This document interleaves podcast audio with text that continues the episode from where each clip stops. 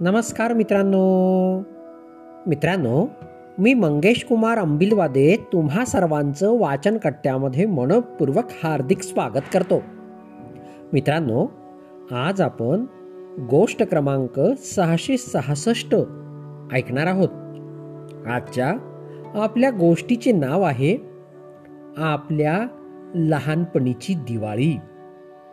चला तर मग गोष्टीला सुरुवात करूया. आज आठवते ना आपल्या लहानपणीची दिवाळी? पंचवीसपर्यंत पाढे पाठांतर. एकवीस दिवसांचे दहा ओळींचे शुद्ध लेखन. कविता पाठांतर. निबंध.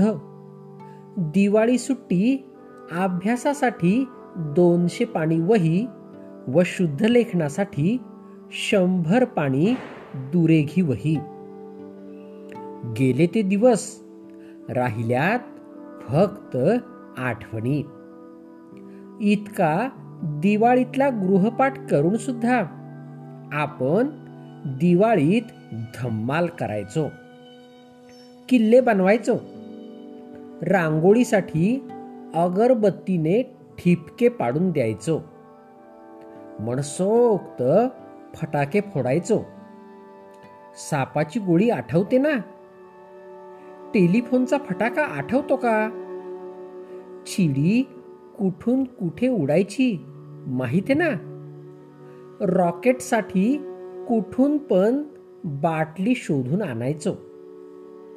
रस्त्यावर लावलेला बाण आडवा होऊन कोणाकोणाच्या ढेंगातून गेला होता.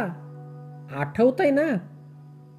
कधी कधी बाण कोणाच्या खिडकीतून घरात घुसायचा. मग त्या काकी भडकण्याच्या आधी सगळे तिथून धूम ठोकायचे. सगळे फटाके संपल्यावर अर्धवट पडलेल्या फटाक्यांची दारू पेपरमध्ये जमा करायचो आणि पेपराला सगळ्या बाजूने आग लावल्यानंतर उडालेला आगीचा ज्वाळ पाहताना मिळणारा आनंद विरळच. खरच दिवाळीच्या दिवसात आम्ही श्रीमंत व्हायचो.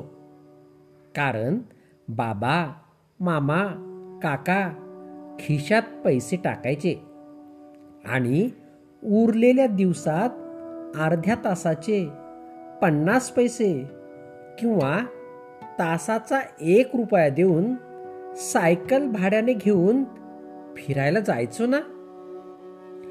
आता फक्त हातात मोबाईल घेऊन त्यातच गर्क असलेली मुले दिसतात. तेव्हा सांगावेसे वाटते अरे दिवाळी म्हणजे व्हॉट्सअपवरचे मेसेज आणि व्हिडिओ नसतात रे. असो मित्रांनो ही आठवण या ठिकाणी संपली.